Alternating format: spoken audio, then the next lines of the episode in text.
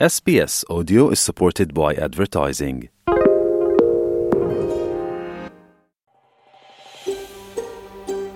Quý vị đang nghe SBS tiếng Việt, hãy vào sbs.com.au/vietnamese để đọc thêm những câu chuyện thú vị khác.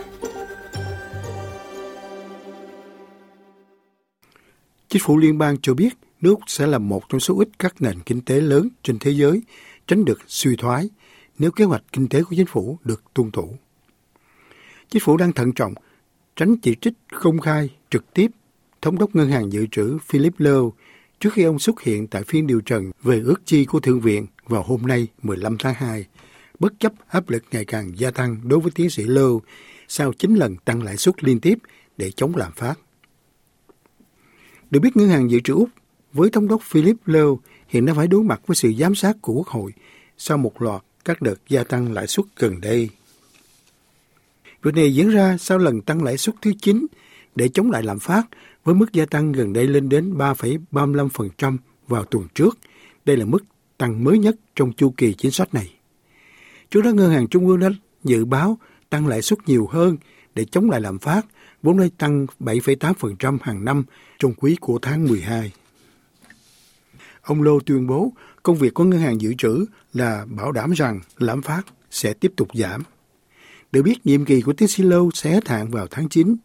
Quyết định về việc liệu nhiệm kỳ của ông được kéo dài sau thời điểm đó hay không vẫn chưa được đưa ra và ngân hàng dự trữ sớm xem xét lại. Phụ tá tổng trưởng ngân khố là ông Stephen Jones cho biết tiến sĩ lô có một công việc khó khăn, nhưng chính phủ đứng về phía những người bị ảnh hưởng bởi đợt tăng lãi suất gần đây. Chiến lược của chúng tôi là bổ sung cho các chính sách tiền tệ chứ không phải làm trầm trọng thêm nó. Nguy cơ mắc sai lầm là rất cao và hậu quả của việc mắc sai lầm cũng rất cao. Chúng tôi rõ ràng đứng về phía các hộ gia đình, về phía các doanh nghiệp nhỏ. Những người đã làm điều đó rất khó khăn. Được biết, niềm tin của người tiêu dùng đã giảm xuống mức thấp nhất trong gần 3 năm sau khi lãi suất tăng vào tuần trước. Chỉ số hàng tuần do ANZ Bank và Royce Morgan Research tổng hợp cho thấy niềm tin của người tiêu dùng ở mức 78,1 điểm, giảm 5,5 điểm so với tuần trước.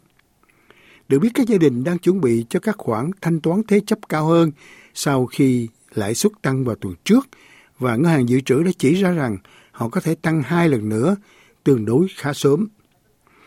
Trong khi đó, phe đối lập liên bang lại tiếp tục cáo buộc chính phủ làm cho lãi suất tăng trở nên tồi tệ hơn với các chính sách của mình lãnh đạo thượng viện phe đối lập thượng nghị sĩ Simon Birmingham nói rằng chính phủ cần cắt giảm chi tiêu để ngăn lạm phát tiếp tục gia tăng.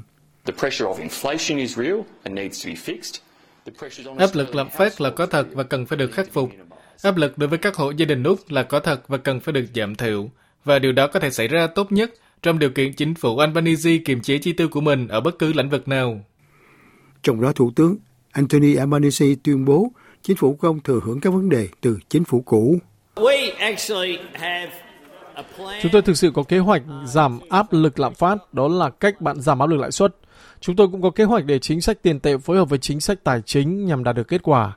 Đó là lý do tại sao Thống đốc Ngân hàng Trung ương Úc Châu tuần trước đã nói về lạm phát ít nhất là một nửa, thậm chí có thể hơn 2 phần 3 do những hạn chế của chuỗi cung ứng. Ông nói rằng phế đối lập đã cản trở mọi giải pháp cứu trợ do chính phủ của ông đề xuất. Chính phủ liên bang hiện cũng đang chịu áp lực phải thay đổi luật về quỹ nhà ở để bảo đảm luật này được Quốc hội thông qua. Chính phủ khẳng định quỹ tương lai nhà ở Úc sẽ giải quyết các vấn đề về nguồn cung ứng nhà ở trên toàn quốc, cung cấp nhà ở xã hội và giá cả phải chăng, cùng với hỗ trợ thêm nữa cho phụ nữ và trẻ em chạy trốn bạo lực gia đình cũng như cải thiện nhà ở trong các cộng đồng thổ dân ở những vùng xa xôi của Úc. Thế nhưng Liên đảng và Đảng Xanh đã đưa ra những nghi ngờ về quỹ 10 tỷ đô la. Đảng Xanh nói rằng luật pháp còn thiếu sót khi tuyên bố rằng 30.000 ngôi nhà được đề xuất xây dựng trong 5 năm tới là không đủ và giới hạn 500 triệu đô la cho số tiền được chi tiêu mỗi năm là không đủ để giải quyết thành công vấn đề khủng hoảng nhà ở. Đảng Xanh nói rằng họ yêu cầu chi tiêu tối thiểu 5 tỷ đô la mỗi năm vốn được thành lập theo mức độ lạm phát, nhưng thượng sĩ cao cấp của chính phủ là ông Murray Watts gọi đảng xanh là đạo đức giả. Tôi nghĩ thật đáng ngạc nhiên khi đảng xanh, trong số tất cả các đảng, những người thích ra khỏi đó và nói rằng họ quan tâm đến người thuê nhà và quan tâm đến nhà ở giá cả phải chăng. Giờ đây là muốn thực hiện một thỏa thuận với ông Peter Dutton để chặn đầu tư vào nhà ở đất nước này, một điều chưa từng thấy. Liên đảng và đảng xanh cũng yêu cầu có khoản đầu tư trị giá 1 tỷ đô la vào nhà ở cho người bản địa trong khoảng thời gian 5 năm. Họ lập luận rằng mục tiêu xây dựng 30.000 ngôi nhà trong vòng 5 năm là không đủ do các vấn đề của đất nước. Và họ tuyên bố rằng sẽ không hỗ trợ dự luật trừ khi có sự thay đổi. Trong đó, Tổng trưởng Watts kiên quyết cho rằng kế hoạch này sẽ có lợi cho thị trường, nhà đất. Tôi thực sự thông cảm cho mọi người và tất cả chúng ta đều biết những người đang thực sự phấn đấu để có thể tham gia thị trường nhà ở hoặc thậm chí chỉ được thuê nhà và trong chính phủ lao động Albanese, họ thực sự có một chính phủ đứng về phía họ. Vì lần đầu tiên sau 10 năm, với những người đang đầu tư nghiêm túc, chúng tôi biết điều này sẽ cần thời gian để khắc phục.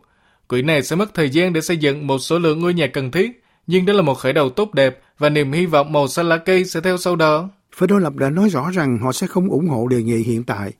Phó lãnh đạo đảng tự do là bà Susan Lee tin rằng quỹ này không nên được thành lập. Tôi không thấy chính phủ chứng minh cách họ sẽ giải quyết ngay cuộc khủng hoảng nhà ở. Tôi chỉ thấy một thùng tiền khác lại bị một bên chi tiêu sai ưu tiên khi nói đến nơi mà người Úc muốn thấy sự lãnh đạo từ ông Anthony Albanese. Bây giờ tôi không phủ nhận rằng có những áp lực về nhà ở mà người Úc phải đối mặt. Tôi nhìn thấy nó xung quanh của tôi. Thế nhưng làm thế nào để chúng ta giải quyết được điều đó?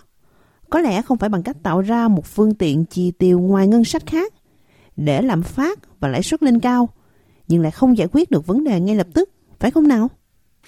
Trong đó Bộ trưởng Bộ Gia cư là bà Julie Collins cho biết các cuộc thảo luận và đàm phán mang tính xây dựng đang tiếp tục với các đại diện từ khắp quốc hội. Like, share, comment. Hãy đồng hành cùng SBS tiếng Việt trên Facebook.